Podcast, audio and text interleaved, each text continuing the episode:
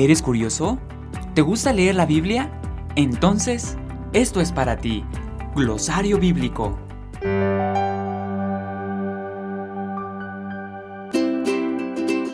¿Sabías que solo hay una mujer en la Biblia a la cual se le hace referencia de su edad?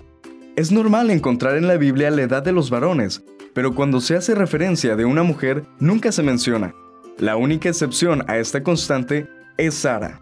En Génesis 17:17 se registra su edad, 90 años. ¿Ya lo sabías? Recuerda, más datos, mejor comprensión. Esto fue Glosario Bíblico.